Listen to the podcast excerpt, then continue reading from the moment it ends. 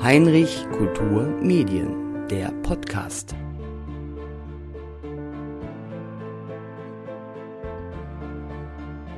Am 17. Januar 1983 erlebte der Messias seine Uraufführung in London. Mit britischem Humor erzählt Patrick Barlow in dem Stück von einem Krippenspiel, das nach allen Regeln der Slapstick-Kunst aus dem Ruder läuft. Ein abgehalfterter Kaffeefahrtenanimateur kommt auf die Idee, die Weihnachtsgeschichte zu spielen. Er findet Mitstreiter durch Bernie und Tim, die als Duo eine kurios progressive Disco-Band bilden. Nick Meyer. Naja, die wären gern eine. Sie sind keine, sie wären gern eine. Sie haben eine Ukulele und ein Kinderschlagzeug, das ist noch keine Disco-Band. Aus Zeit- und Kostengründen müssen Bernie und Tim sämtliche Rollen selbst darstellen, vom Erzengel Gabriel über den brummigen Zimmermann Josef und die frustrierte Hausfrau Maria sowie die Halbweisen aus dem Morgenland bis zu Gott persönlich. Pannen sind dabei programmiert, Improvisationen unausweichlich. Der ganze Witz von, von, von, von dem Abend ist, dass sie dann nur zu zweit oder zu dritt sind. In manchen Theatern hat der Messias zu Weihnachten Kultstatus, wie Dinner for One zu Silvester. Dabei sind Weihnachts- und Mysterienspiele schon etwas sehr Altes.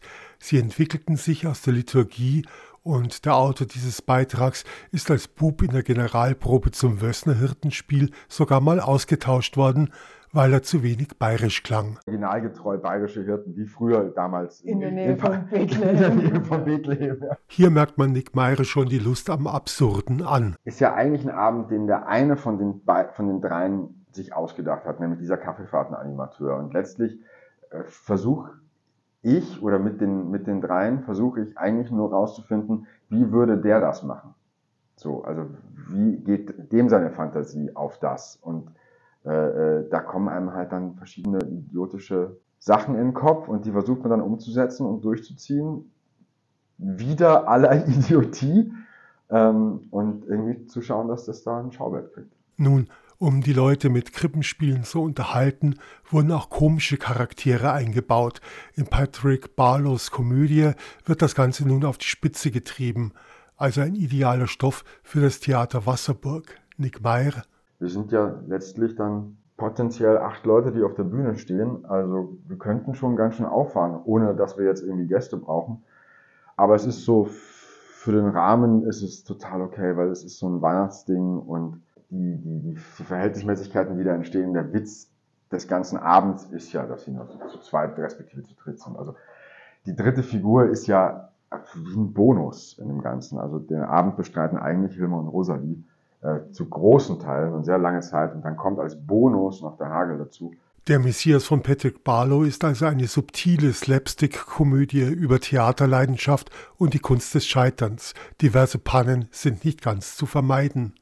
Naja, die Panne ist letztlich nur, dass sie eigentlich aufeinander keine Lust haben. Und daran scheitern sie so ein bisschen. Also es ist weniger eine Panne als ein Scheitern. Der Höhepunkt des Abends, die Geburt eines Babys. Man darf gespannt sein, wie das beim Publikum ankommt. Schließlich sind Krippenspiele ja auch mit Gefühlen verbunden. Sie versuchen das ganz redlich, scheitern aber nicht an der Religiosität des Stoffes, sondern scheitern an sich selbst. Also da gibt es gar nicht... Äh, gibt gar nichts zu. Wenn er jemand meckern will, kann er meckern, aber es tut überhaupt nicht Not. Daneben bietet das Theater Wasserburg im Dezember an jedem Wochenende, also auch an Heiligabend und Silvester, etwas für die kleineren ZuschauerInnen, sagt Annette Segerer. Wir haben das Rotkäppchen nochmal äh, auf dem Spielplan. Das ist eine Geschichte rund ums Märchen. Es ist nicht das Märchen selbst. Dann haben wir ganz liebe Kolleginnen, Kollegen als, als Gäste äh, mit Tiger und Bär. Das ist dann auch was für die, für die kleineren. Also das, äh, glaube ich, ist eine sehr äh, liebevolle, charmante Produktion. Dann haben wir den Planet Paule nochmal im Programm.